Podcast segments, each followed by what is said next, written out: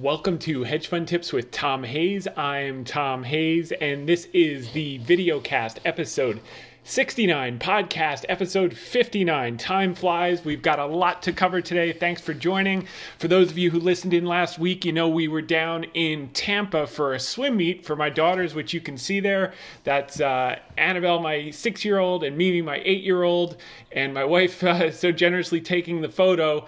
And uh, we were down there for the swim meet, and I turned to my wife. I was like, "This is bananas. We're gonna watch the Super Bowl, the greatest game in history with Tom Brady, maybe his last ever.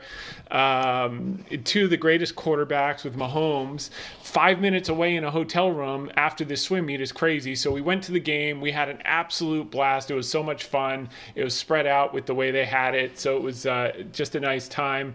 Mimi wound up beating her club record, all time record. The club's been in existence for almost four decades for eight and under 25 butterfly.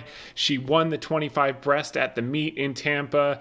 Uh, and Annabelle, the little six year old, is now the fastest six year old in the country for 50 freestyle. So it was certainly a worthwhile trip. Uh, you know, out of uh, when life gives you lemons, Connecticut's still shut down. You, you make lemonade. We flew to Florida to get them some times booked while they were still six and eight and uh, turned out to be a great thing. Mimi is a huge Guy Fieri fan, so we went to six out of the seven Guy Fieri restaurants in Tampa and St. Petersburg.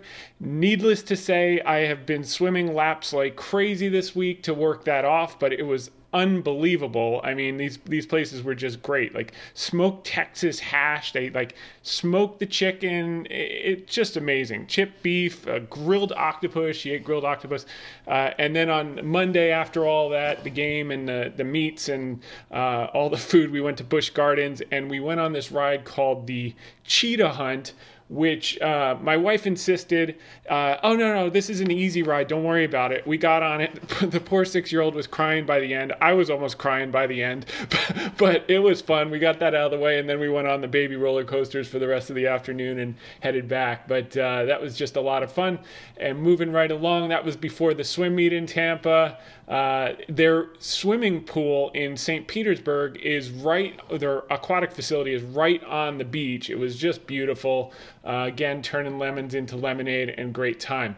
On Tuesday, I was on the Claman Countdown with Liz Claman, uh, the first day back, and the uh, EA announced a deal with to buy Glu Mobile for 2.4 billion cash.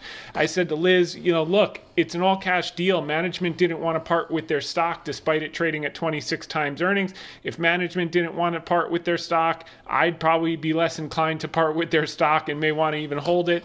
Uh, and uh, $175 billion industry. Glu Mobile's got 14 million monthly mobile players. Uh, EA has 100 million, but Glu grew in Q4 at 25%. EA is only growing that part of their business at 3%. So Glu will help EA with the mobile EA will help Glu with international exposure and distribution. Uh, both beat on top and bottom line for Q4 and uh, their peers, uh, Take Two ha- is trading at 35 times earnings with flat earnings growth. They've got uh, Grand Theft Auto. Uh, Activision Blizzard's trading at 28 times with 16% growth. They've got Call of Duty. And EA's got FIFA, which is the soccer game, trading at 26 times and uh, could grow even more than all of them. Lowest multiple, potentially highest growth. That's what we like. That's what Liz liked. And then we talked about online betting at the end. And a quick teaser so uh, she was asking, are the stay at home stocks going to keep going? I've been talking about the rotation for four or five months on her show. It's been happening in spades. Uh, and I think we're going to see more of that as, uh, as more and more vaccinations, the cases are rolling over. But I just laid it out. You know, DraftKings is an online betting game. They flew in the stay at home period last year when everyone had stimulus money and wanted to gamble um, or expectations of gambling because the sports were shut down for a lot of the period. But bottom line, line, it's trading at $25 billion on $800 million of revenue. That is going to take an awfully long time to grow into 30 times sales. Uh, Penn National Gaming uh, is, is trading through the roof, 69 times 2021 earnings. Um, uh, their growth story is Barstool, but they only own 36% of Barstool. So, uh, you know, that's limited. I, I said the uh, clever way to play it would be to buy Fox Corporation. So, Fox News and Fox Business had record earn record ratings in 2020. Uh, they re signed Suzanne Scott to a multi year deal. She's the CEO of Fox, Fox Corp. Uh, uh, and she'll continue to bring strong programming, strong ratings will be back, and advertisers are going to be tearing back to throw money at them as businesses reopen and they want to capture the global pent up demand. So uh, it's trading at 13 and a half times earnings. And why is it related to online betting? Because they have something called Fox Bet uh, which you basically get for free. They've got Tubi, which is an online streaming service that could grow quite a bit for the millennials and for the Gen Zs, and uh, five billion of cash on the balance sheet to do buybacks and to do acquisitions. So rather than pay 69 times earnings on Penn or 30 times sales on DraftKings, why not buy a good quality business that's growing for 13 and a half times and get the online betting for free? And uh, and and we left it at that. So that's uh, thanks to Liz and Jackie D'Ambrosi Scales for having me on Tuesday. Uh, this was um, uh, Larry Mendte. This guy's got so many Emmys I can't even count, uh, and always love going on with him. He asked me to come on to his show Jersey Matters on New Jersey News Network. I always love to come on because I'm a Jersey boy at heart. I grew up in uh, Park Ridge in Bergen County, New Jersey, so anytime I can do anything Jersey re- related, happy to do it. And uh, he wanted to get a good explanation of what happened with GameStop on the way up, on the way down, ramifications going forward, etc. This is really a comprehensive, great interview because Larry always asks the best questions. If you really want to understand it backward and forward, how it happened, why it happened, can it happen again, what should we do to put in guardrails, etc. Uh, if you haven't gotten enough of the GameStop saga, this is about uh, eight or nine minutes. Definitely check that out. Thanks to Larry Mendte and his producer for putting me on. And uh, next is a uh, want to thank Devik Jain and Medha Singh for putting me in their Reuters article on the 9th. I guess that was Tuesday. Uh, we now have a, uh, my quote was we now have a situation where the Democrats do not need Republican approval in order to move ahead with the 1.9 trillion stimulus package. Market was trading up. She was asking why. Uh, also, they asked me the same day Elon Musk had bought uh, 1.5 billion of of uh, Bitcoin for Tesla's balance sheet, and my quote was, "If any lesser mortals had made the decision to put part of their balance sheet in Bitcoin, I don't think it would have been taken seriously. But when the richest man in the world does it, everyone has to take a second look." So that it is what it is. I mean, that's seriously uh, a, a, big development for the Bitcoin followers. So uh, so we'll keep an eye on on that. And then today, her uh, Herbert Lash had me uh, in his article on Reuters. Thanks to Herbert. Um, oh, and by the way, for the um, uh, for the Bitcoin comment, I want to thank Subrat Patnaik, Anna Herrera, and David Randall, and Devik Jain again. Uh, Devik and Medha had me in their article as well. Medha Singh, thank you for having me in your article and that article. And then Herbert Lash today uh, the point I made was value and cyclicals outperform in a rising rate, higher growth environment, which the U.S. economy is on the cusp of entering. Said Thomas Hayes, we're underestimating the lagged effect of all the money in the system as more and more vaccinations are delivered and as more of the company reopens. We are continuing this rotation that would be consistent with the new business cycle. And as bond yields goes, go up, value and cyclicals will lead. So that's been happening. We've been talking about that for months. It's been happening in spades, and uh, certainly the case today. Even when the market was down midday, banks were up. 10 year yields were up, etc. Moving on to our Ask Me Anything question comes in from Ben again. Thank you for your question. Um, two good questions. What's a good entry point on a pullback regarding XOP? That's the ETF for exploration and production.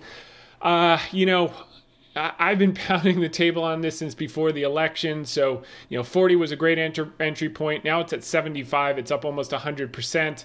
Um, you know, this is tough because you know over the next three to five years, energy is going to continue to uh, go up. Why? Because the new administration policies are taking supply down.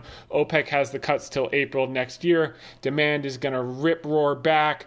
So you know, my my when you miss things like this, the best thing you can do is buy over time. So, you know, if you bought a little here, if you're lucky, you'll get a pullback to the 50 day, you know, 58 to 60 dollars. That would be a gift from God, and you should back up the truck. But um, if you don't, just you know, buy, you know, spread it out over 10 buys over the next 10 weeks. Maybe you'll get some at 75, some at 70, some at 71, some at 65, some at 60. You know, and your average will be 68, and you know, three years out, it'll be at 125 or 150 or, or maybe even more. I mean, if you look at this, um, you know, effectively the proposals that are in place, I mean, you know, just to get back to 2018 levels, never mind the peak in 2014, you know, you're talking about 160 bucks. So what what are we at 70? So you want to wait for it to go to back to 60? What if it goes up to 100 while you're waiting? I wouldn't get too cute. I think long term on this, and maybe go under the surface and find some some companies that are high quality that have lagged a bit. Uh, but uh, this trade is working. Uh, the other question he asked, which is a good one, and I'll get to it uh, okay. Uh, all right. I'll, I'll get to it right now. As you mentioned last Friday, Apple is a good tell for the direction of the markets. Please explain why. So I went into this a little bit last week, and the point was that there was such a massive degrossing on the GameStop thing and the highly shorted stocks, hedge funds getting squeezed. They all degrossed. They went to cash. Uh, once that happened, then they capitulated. The market ripped right right back up after a 3.7% correction. That's the good news. The bad news is, I'm not of the opinion that a, a degrossing, which was the largest since 2009, over a decade, uh, that quickly gets resolved in 24 hours. And my sense is that there are enough of them that got smashed. And we saw the articles in Barron's about some funds being down 25% in January. That they're going to get redemptions. And when you get redemptions, where do you where do you create the liquidity in the most liquid performers. You sell your winners to pay for your losers. And what are the biggest winners? Is FANG. So uh, over the years, and with Apple being uh, amongst the heaviest weights, and it was interesting because uh, Apple traded up huge into earnings. You can see here from 126 to 144, and it's traded down ever since. Perfect earnings. Buy the rumor, sell the news, but it just hasn't recovered, even though the market's been strong. And that tells me that um, uh, you know, there's some selling going on to meet redemptions, and and it's probably going to continue. So, the theme that I want to cover that I talked about with Herbert over at uh, Reuters, and thanks Herb for putting me in your article today, is that is to look for rallies under the surface. So while uh, Fang has been relatively flat since August, and cyclicals have outperformed, uh, we could see a similar type of situation. If these redemptions are happening, Fang, Fang is going to be disproportionately hit. Apple is what I'm keeping my eye on and um, and you can still see monster rallies under the surface. Like today, when the market was weak, banks were very very strong. Ten year yield got up to uh, 120 basis points. So uh, keep your eye on Apple. I mean, if Apple makes new highs, then we're just everything's off to the races. But if Apple stays subdued here, this rotation is showing you that it's persisting, and uh, and and I definitely keep keep my eyes on that moving forward. So uh, good points that you brought up. I can see that you're totally uh, on top of everything and paying attention, uh, Ben, and, and we're we're highly appreciative of that and uh, grateful for your uh, listenership and and uh, viewership. Moving right along to our October 15th, 2020 article, I'm an accountant stock market. You can find every single article we've ever done on the website under categories. You can click on commentary or you can click on sentiment is our weekly article. You can also listen to our uh, podcast under video cast weekly recap or under um, podcast is the other category. Long story short, October 15, 2020, these were the two key, artic- uh, key charts that I want to cover today. The first one was this um, XLE chart, okay? And we were pitching the rotation into energy. Cyclical rotation that began in September and paused in October is set to resume in Q4. Banks and energy will participate and lead. So, that was the thesis. I put out this chart of XLE. It was trading at $30.52 that day. Okay, so where is it today? It's at $45, so it's up exactly 50% in the last uh, basically three and a half months. And uh, this gives you a longer term perspective of how much further we have to go to normalize. And now that supply is getting taken offline, that drilling is going to be cut back on federal lands, the pipeline's knocked down, tens of thousands of jobs are going to be exported from Texas and the Midwest to to uh, Saudi Arabia and to Iran.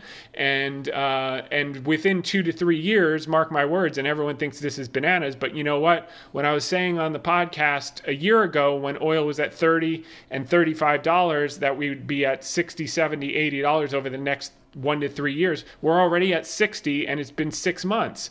So when I'm telling you these new policies are going to cause us to have to import from the Mid- Middle East and uh, uh, return power to OPEC, where they can then name their price and jam us at 80 and 90 dollars again, like we saw just over a decade ago uh, with similar policies, that's going to happen. And you want to participate, but you don't want to participate with the marginal producers that are going to be bankrupt from all the lost jobs. You want to participate with the large largest players that are going to get bigger as the price goes up, and all of the um, destroyed competition is going to accrue to them, uh, not only to the Middle East, but to the big U.S. companies like your Exxons, like your Chevrons, like your Conocos, et cetera, that make up the XLE. Just Google XLE top holdings, and you'll find the top 10 beneficiaries of the new policy as oil moves continues to move up. Now at 60, uh, over the next you know two to three years, will be at 70, 75, 80, and then when OPEC has firm control, maybe even more. Although they probably learned once they get up to 90 or 100, they destroy the economy and then they lose the customer.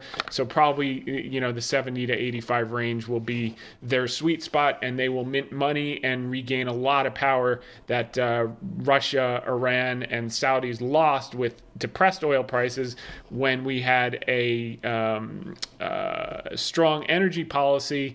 Uh, they were weakened geopolitically, and we experienced a period of relative geopolitical calm and peace as they gain, regain the profitability, the money, and the power.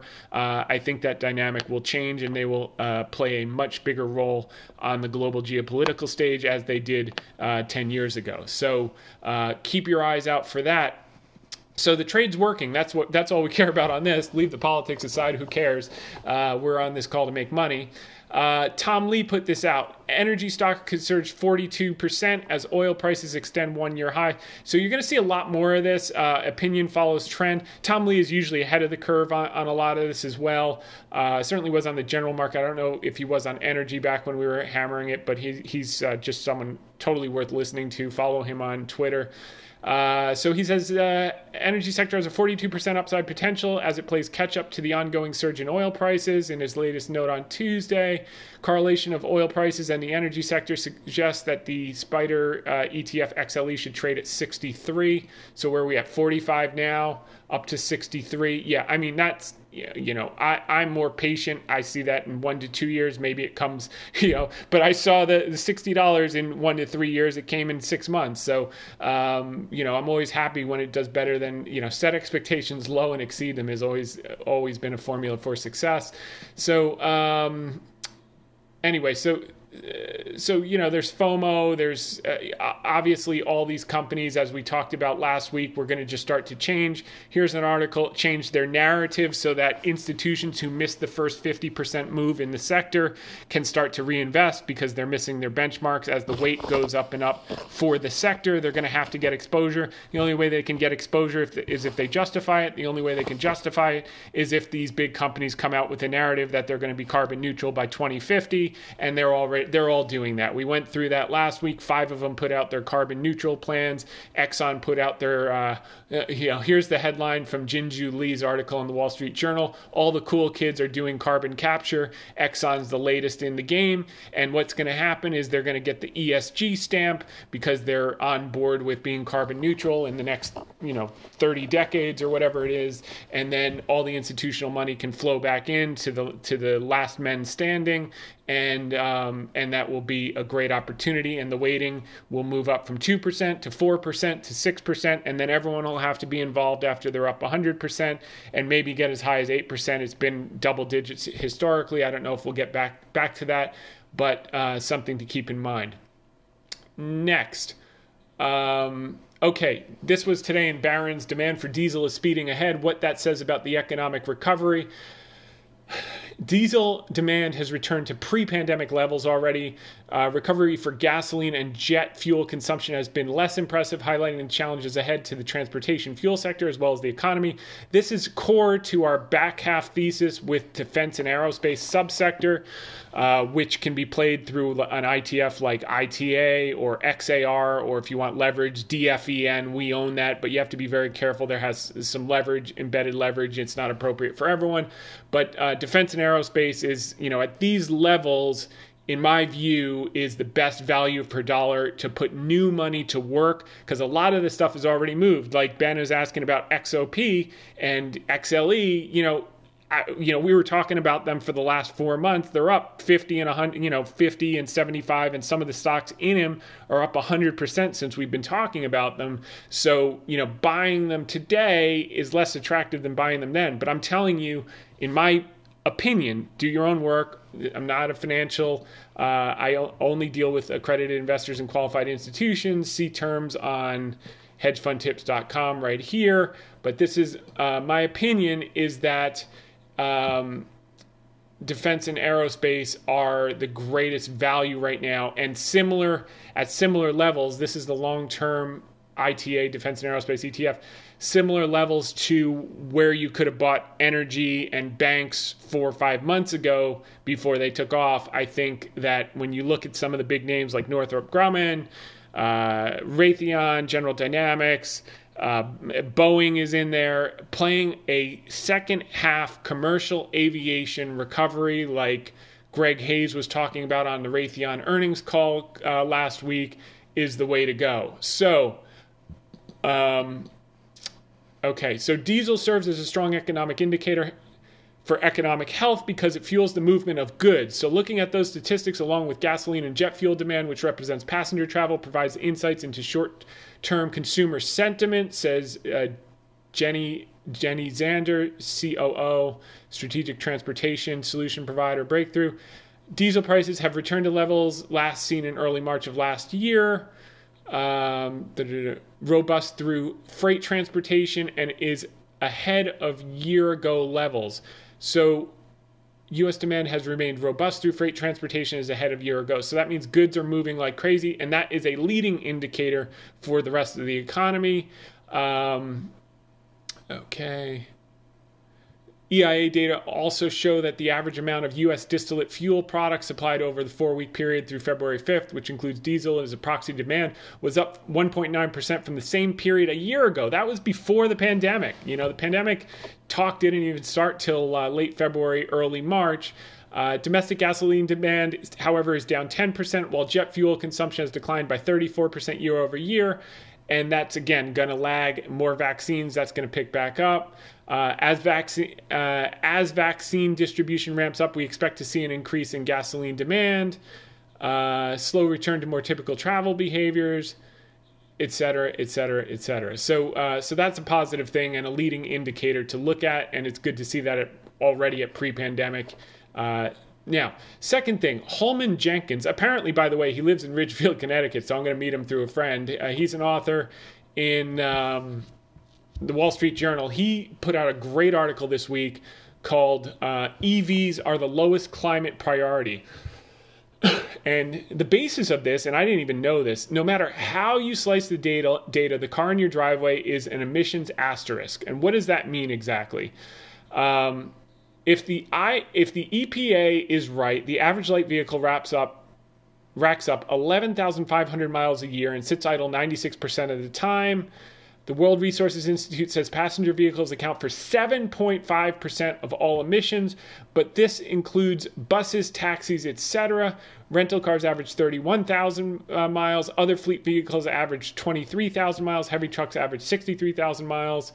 And one finding that the appalled fleet operators is that their vehicles spend up to 33% of their time idling the IEA estimated that if 50% of all new cars were electric, petroleum use would continue to grow because of trucks, aviation, and the petrochemical industry, which, by the way, makes up pretty much everything from football cleats to solvents to cleaning agents to plastic computers to most of the parts of an electric car, uh, etc. So, you know, if you take away oil, the cost of your electric car goes up like 3x, by the way, uh, just for the parts, unless you're going to make it out of metal or tin or something like that. Uh, trucks and aviation and the petrochemical industry, and we don't have major alternative to oil products there. Uh, ExxonMobil estimated more recently that if all new cars, 100% of new cars, were electric by 2025, not 2035 like GE is pointing to, 2025, the world's entire fleet were electric by 2040. 100% of everything was electric by 2040. Liquid fuel demand in 2040 would be the same as as 2013. So if if if this went perfect, 100% of every single car was electric, the demand would still be at 2013 levels, which is, by the way, was before the peak of energy when prices were really high. Um, and demand, we've had no major investment in the last five years. So, you know, if you had 100% of every car in the entire world electric tomorrow, demand based on where supply is going to come in over the next couple of years would still exceed and you'd still have prices going up. And that's not we're not going to have 100% of every car electric by 2025 or 2035 or even 2040 probably potentially by 2050 so it just kind of lays the backdrop for for the pessimism on um, you know the uh, the rumors of my death have been great, greatly exaggerated as far as the oil industry. Sure, the marginal players are toast, but the bigger players are going to get bigger than ever. Uh, and um, so so this is a really worthwhile article. And this is not an anti-climate change article. He's he's really just making the case that you know focus on the, those areas first that that contribute the greatest emissions put all the money there and then move on to this stuff later later on in the process. Okay, Trivago earnings offer hints of when and how travel will return. Uh, Trivago is a big um, online website that does you know it's like Expedia or uh, Priceline, etc. And they're basically tying it to um, so what they're saying is vaccines coupled with good weather should make a sound difference you know, the articles today were we are going to have pretty much anyone who wants a vaccine is going to be able to get one by April. We're going to have a glut of vaccines by the summer, which means and and the pent up demand with all the stimulus money, with all the savings, we're going to see travel go through the roof and demand for fuel go bananas second half. That's why I love the defense and aerospace based on current levels. I love banks. I love energy. The problem is I own a ton of them at much lower prices. So uh, do I think they're going up from here? Of course. Otherwise, I would have sold them. How However, uh, defense and aerospace, uh, th- this I want to add. You know, this is like still amazing levels and, and particularly if you dig on certainly the ETF but if you dig under the hood and buy some of these names that are really uh, lethargic you know Lockheed Martin's no, Northrop uh, Raytheon General Dynamics Boeing the big players you look at them and you'll say this like you know, Wall Street is the only place in the world when it holds a sale, no one shows up. It, it, I, I, can't, I can't reemphasize that enough. I feel like I'm telling the exact same story that I was pitching about, you know, Wells Fargo when it was in the low 20s, Exxon Mobil, uh, and these things have just ripped. So, uh, so that's the greatest value per dollar in my view right now for new money. So. Um, okay, Trivago's outlook for the recovery bodes well on online travel agencies' performance post first quarter. In our view, uh, you know, booking holdings is another, et cetera. And they basically tied it to like those periods before we had the spikes, like when when the cases went down and it looked like we were getting vaccines, their travel business ripped up, and the same thing is going to happen, and it's going to be probably sooner than they think. It'll probably be by the end of Q1, everyone will start booking because cases are falling off a cliff because again as i've been saying the last three three weeks, when you take down one side of the equation, it, you know, you've got 30 million people now that have basically had it. You got 30 million people now that have been vaccinated. So you got 60 million people. So now there's only, you know, 270 or two, you know, and then there's a ton of people that, that have antibodies that don't even know it. So you probably have like 250 million or call it 230 million hosts, whereas you know a few months ago you had 330 million hosts in the United States. So so it's just going to continue to to uh, collapse like GameStop. It's it looks the chart looks exactly the same as GameStop.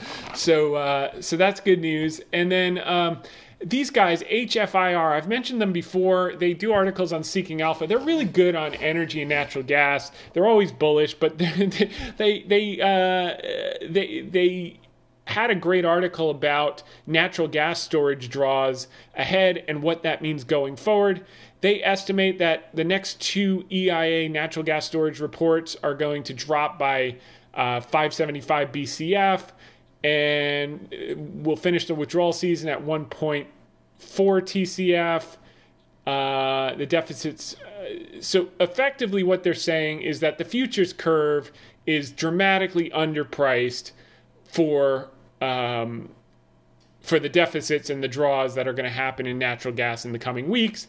And their view is that um, you, you, should see three 330 to 350 uh, coming down the pike, and the forward curve is looking at 260. So it's, it's dramatically mispriced as you look out a year, as you look out two years. And these guys have been spot on with their storage, and their thesis is to uh, own the natural gas producers. They own EQT and Antero, uh, but there's you know there's a basket. We've talked about them in recent weeks. We've owned uh, uh Range Resources and a couple, but you know uh, this is all in line. You know to Ben's question, that's you know there's some in the uh, exploration and production. The whole complex, energy, natural gas is is going up over the next three to five years. Yes, it's already up 50, and some names are up 75 and 100 percent from when we started talking about them. But uh, you know, on pullbacks, you know, find those names that are still values because uh, uh, and uh, um, uh, Marco Kovacevic uh, out of Morgan Stanley. He's a great quant guy. I'm, I'm slandering his name here, unfortunately, but you know who he is. He's on CNBC from time to time.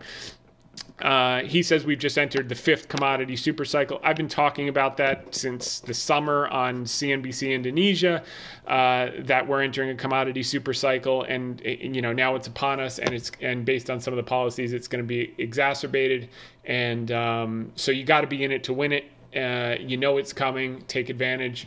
And then opinion follows trend. Occidental Petroleum, left for dead like a redheaded stepchild, uh, was added to B of A's U.S. number one list. Price target raised to $31. You couldn't give this thing away at $10. Now everyone wants it at 22 and they say it's worth, so it'll be up 200%. There's, you know, there are long dated warrants you can get on this. Uh, anyway, it, it's just. Uh, it, it's exciting to see these things play out. That's all I can say and participate. So I think the next next great move, uh, in addition to banks and energy over the next couple of years, is is defense and aerospace from these levels is is exciting from my my standpoint. Okay, Tom Lee pinpoints uh, second article by Tom Lee this week. He's prolific today. Uh, single most important indicator, singling strong economic growth and that is what we've been talking about for six months, which is the steepening yield curve.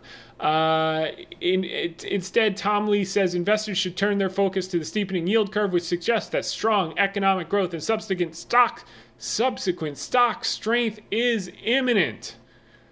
And that is that. So um, let's take a look at it. From when we put it out, this was like the first time we put it out when financials had crashed. We said okay, we had the inversion already. It's starting to steepen. We want to get exposure. Well, look what's happened. It's the steepest level it's been since 2011 now, the 210 spread, if you look at it as of this week. Wow, this thing is rocket. And look what happened to financials right after that boom, you know, double or triple over the next few years from 2011 to 2018. So now you get a second bite at the apple. We're off to the races. Very exciting for banks. Pulling up, oh, The second most important chart that I put out in that October 15th article, if you remember, was not just the XOP, the uh, XLE chart at $30.52, which is now at 45. The second most important one was the Wells Fargo um, here, the long term chart, it was trading at $23.25. I said, guys, look, you know, this is taking a while. It was consolidating like crazy. We're adding all through here, you know, it, just bananas. Our total basis this is the biggest position in all of our portfolios uh, at 2510 basis. And uh, I said, look, I don't use this indicator much, but 14 out of the last 15 times it's crossed. It's been bullish. That was at $23.25. And now you can see today it absolutely worked. And now we're at $33.53. So up about give or take 50% um, after that cross. And look where we are in the long term context. We're just getting started. I mean, this thing, like I said, over the next three to five years, could be 60, could be 70, could be could be an $80 stock with the amount of growth and demand from millennials, et cetera. Uh, new housing formation, CNI, business recovery, small business starting, all they're just perfectly positioned, and then they'll get that asset cap lifted, and that will be another catalyst. So this this is very exciting to see play out as well.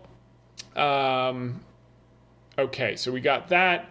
Uh, next is um, this is the XLF ETF now starting to break out. If you look here, the last two times it broke out uh, it was 2012. It broke out after a long sideways consolidation, and then it just persisted for another. You know, went from 10 97 to 1857. So it went up 80% over the next uh, two to three years. And then it went sideways for a couple of years. And then in, uh, right after the election, it broke out. And then it just rallied from 18 to 28. So another 50 plus percent over the next year and a half. And now it looks like we're just breaking out again. So if we get a similar type move over the next couple of years, uh, the XLF could be at, um, you know, could be at 45, could be at 50, which means some of these major names like JP Morgan, Wells Fargo, Bank of America could be up a lot further than 50%, which which would be exciting to see. This is the defense and aerospace ETF, just kind of showing you long-term context.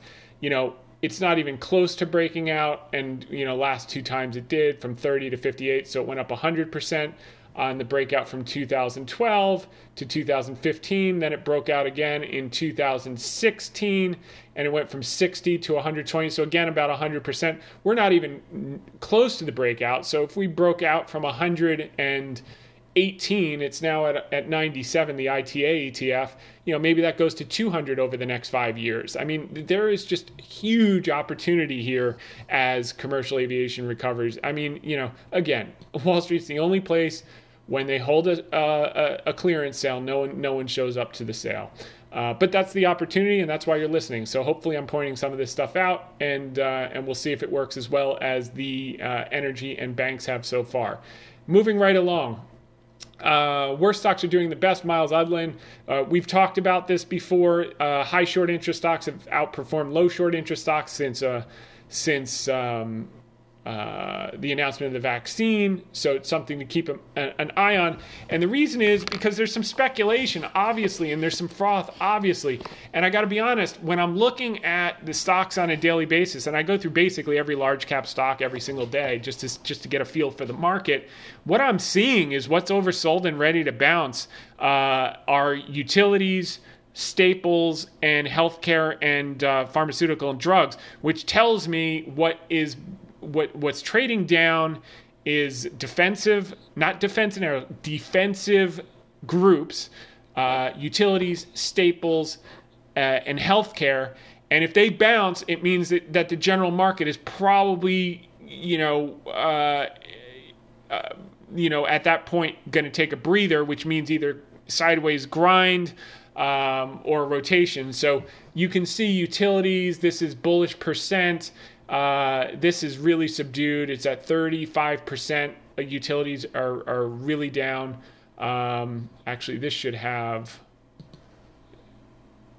There we go. Okay, so that's the utilities chart behind the uh, bullish percent usually you bounce from these type of levels and if utilities are bouncing those high risk speculative stocks are probably going to take a little breather. Same thing with staples are very defensive. You can see that they've been subdued here since the beginning of the year because risk has been on.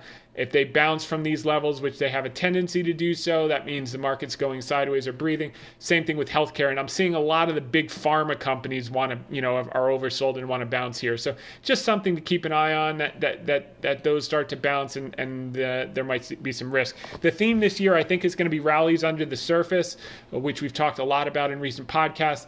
This was an interesting article in the Financial Times today by Merryn Somerset Webb. Is the party over to, for top tech stocks? Look you know, that's not something you ever want to call. Uh, you know, I, I, I, I've been calling for relative outperformance from the cyclicals, not zero sum. Um, but she makes a really compelling argument. And what she says is that, you know, she makes all the arguments that FANG is 24% of the index, yada, yada. We've, we've heard all that. Um, she this this paragraph here investors also haven't exactly been complaining, obviously, that they've done well. However, now might be the time to take stock. If you're a global investor, do you want to be 60% in the US and 15% in six tech companies? One way to answer this might be to look at what happened to the top dogs of the past decades.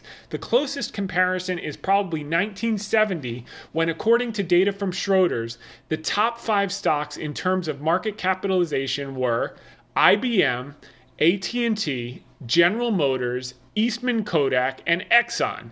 They made up 24% of the S&P 500 index. By 1980, four were hanging on. Kodak had been replaced by Am- Amoco, but the top the new top 5 were only 17% of the index. By 1990, the top 5 were just 13% of the index with only IBM and AT&T still present. By 2010, their share was the share was down to 11%, and all of the original five were were long gone.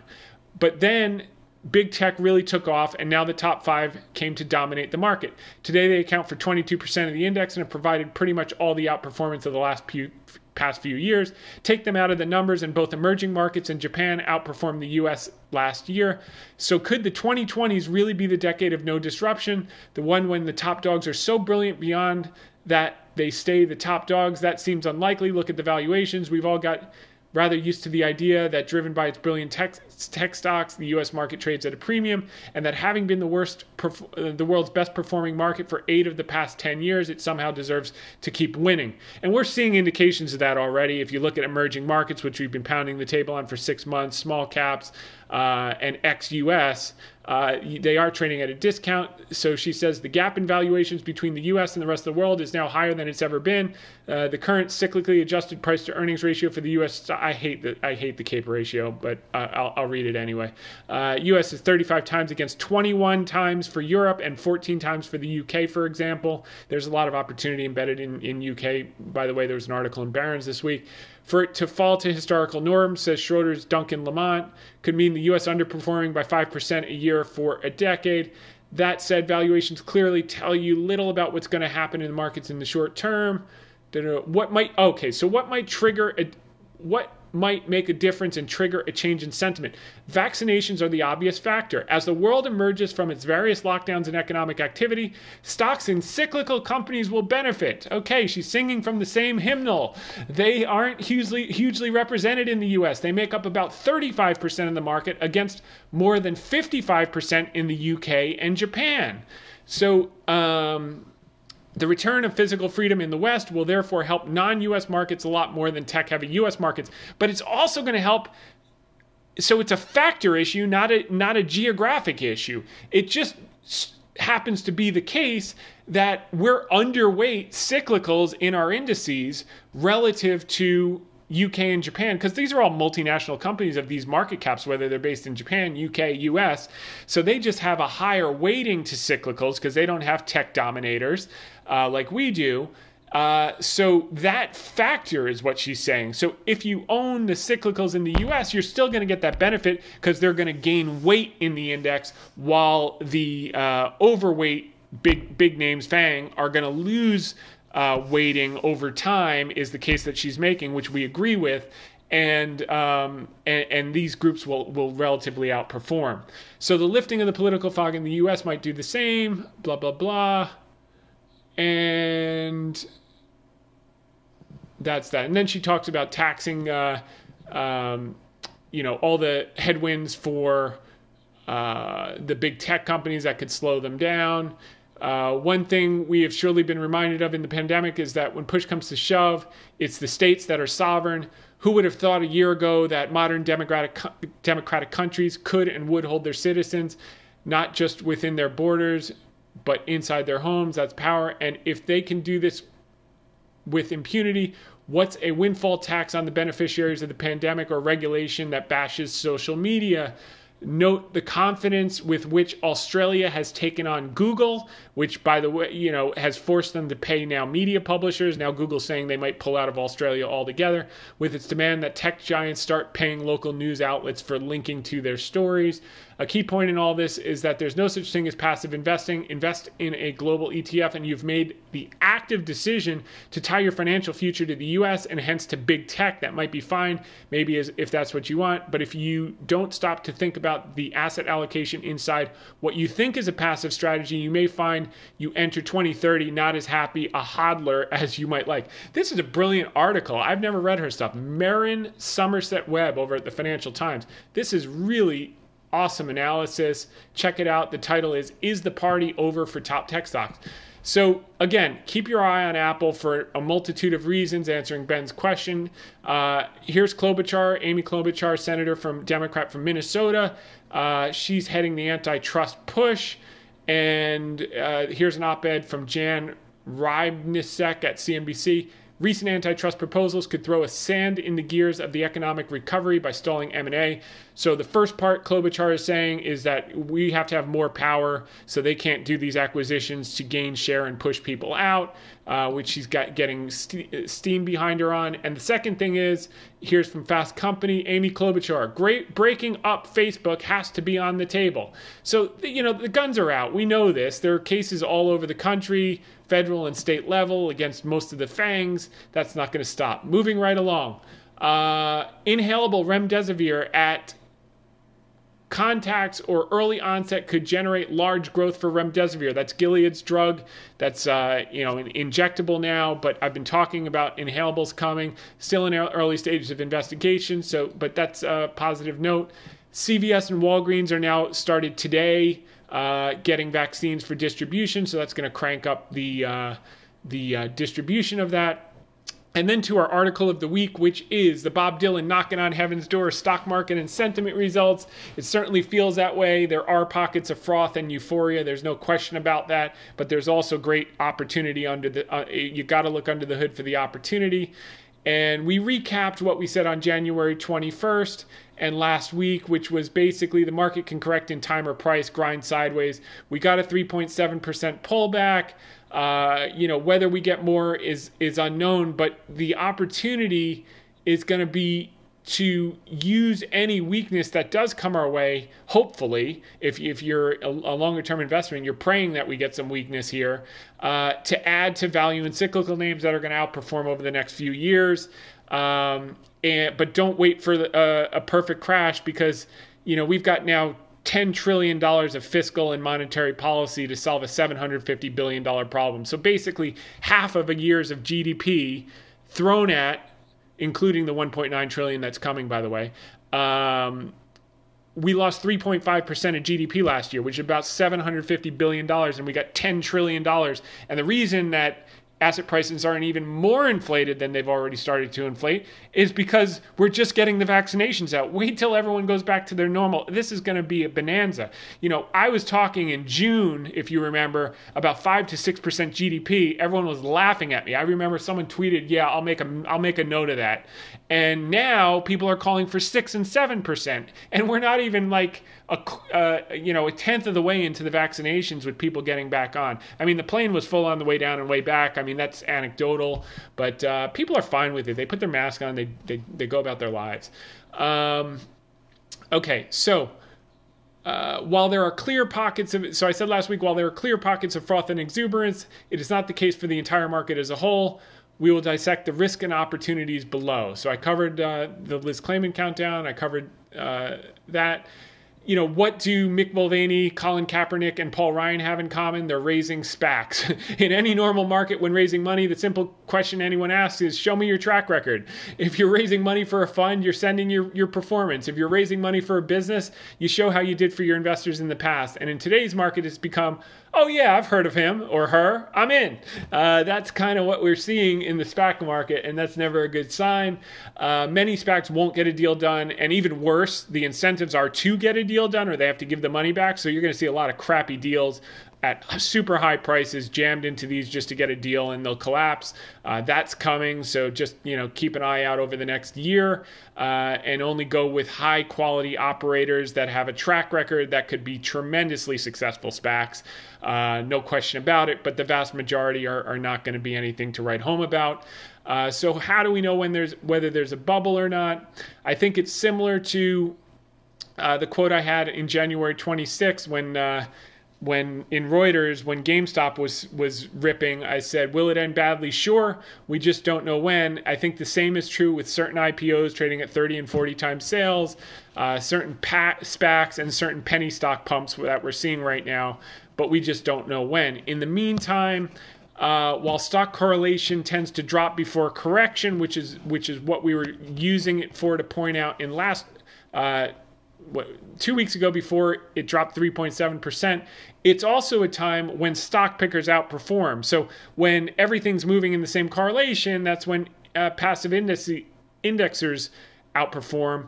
Um, and when the correlations drop, that's when you can make a fortune. You know, the, the, the billionaires who made money in the market buying weakness and selling strength, and that will always work over time. There's been an aberration, you know, in the past 10 years that will that will get worked away. There've been other times where there's been aberrations, but you know, the Gabellis, the uh, the Coopermans, the Buffetts, uh, the Icahns they made a fortune in the 70s when the market went nowhere because there were monster rallies under the surface. And that's the same type of environment. When correlations are low, you can make a fortune regardless of what the indices do.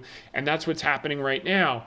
So um, don't worry about are we going to get a 5% pullback or a 3% pullback or a 7 who cares? Uh, the bottom line is there's a there's a mountain a tidal wave of liquidity. You're not going to get that much of a, a, a, a, correction, but under the surface, you can get big, meaningful corrections like we're seeing in defense and aerospace right now, where there's huge buying opportunities, like we saw in banks and energy uh, four, five, six months ago and uh, and you know we'll, we'll, probably be seeing in utilities at some point. You know they get so cheap, and staples get so cheap that you want to start in some healthcare that you want to start to pick those up. And that's the beauty when the correlations are running low. The last time that it dropped like this, it was a similar situation.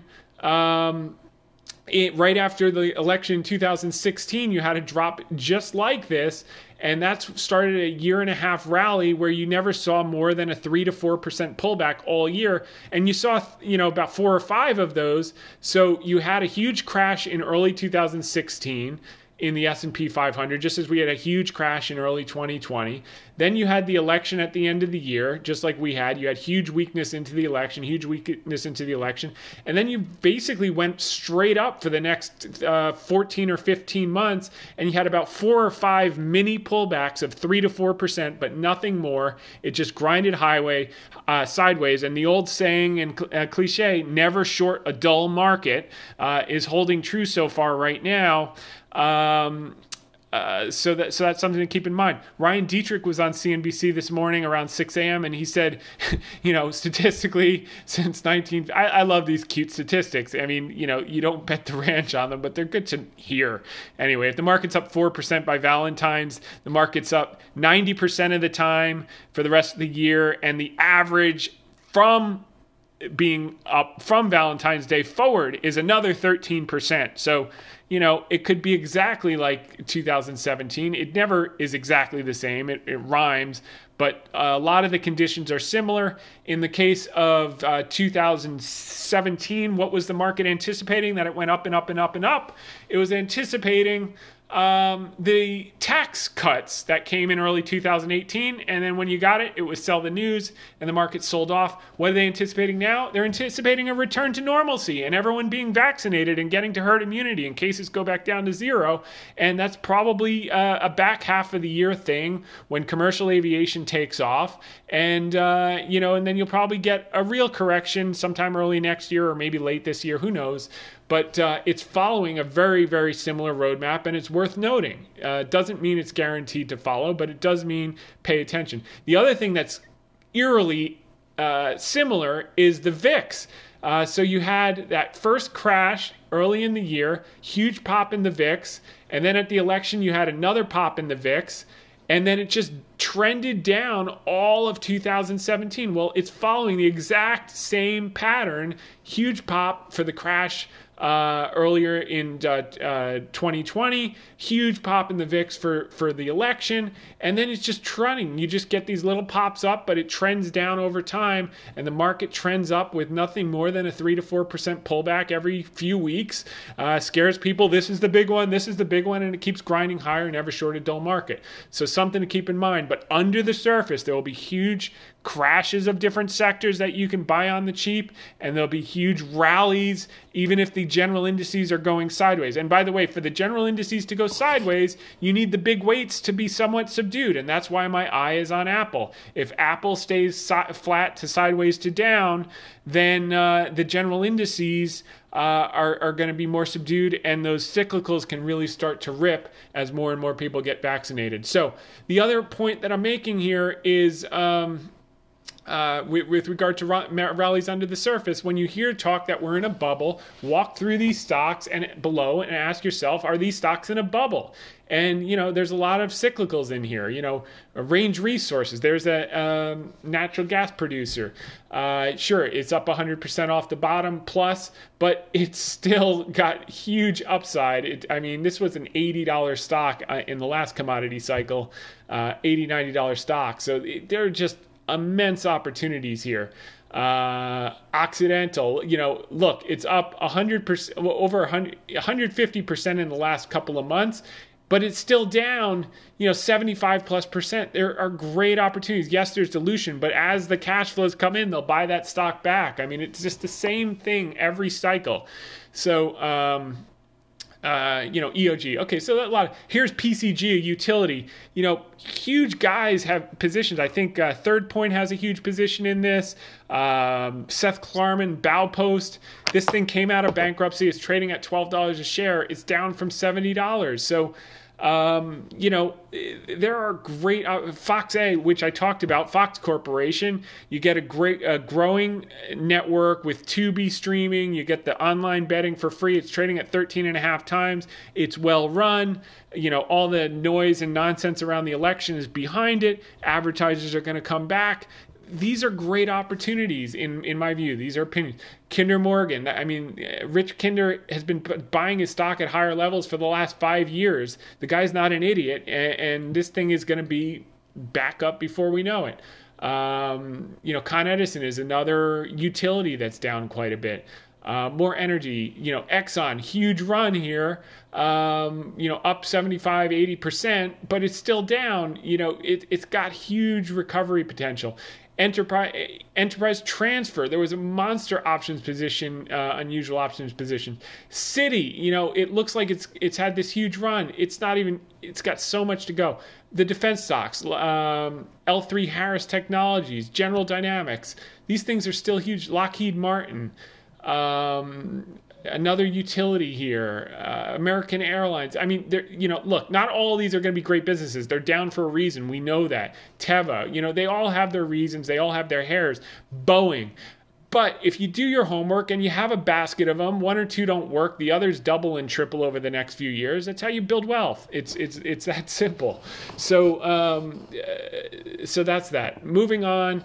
Uh, I, I, put together like 30 or 40 of the indicators we look at on a regular basis. Most of them are near the top end of their range, meaning, you know, market's getting a little uh, the the risk reward is less favorable than when they're at, on the other side of the spectrum is what I should say. But if you pull sector by sector again rallies under the surface there's opportunity. For those of you on the podcast we're going to get cut off in 2 minutes. Just go to hedgefundtips.com uh, click on the video cast. It's a YouTube video. You can just fast forward to minute 60. It's word for word the same thing and watch the last five or 10 minutes so you don't miss anything important. Um, okay, now if we do get a pullback, where where would we be looking? We'd be looking, you know, mind the gaps. Okay, so there are a couple gaps that we've taken in the last few weeks after we had the huge degrossing, and then people had to play catch up to to uh, panic back into the market.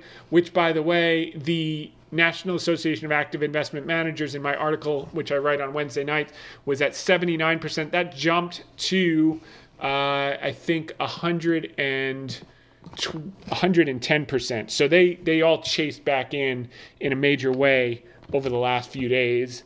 Uh, and now they are at an extreme as well as the retail people with the, the bulls percent. So they're back up to 110% equity exposure, the uh, active investment managers. So if we get a pullback in the next few weeks, you know, some targets, again, these are going to be, I think they're going to be subdued. Like we'll get multiple 3 to 4% pullbacks throughout the year. Um, you know, here at 38, uh, whatever it is, 75, there's a gap that could be filled at 37.80 if you get a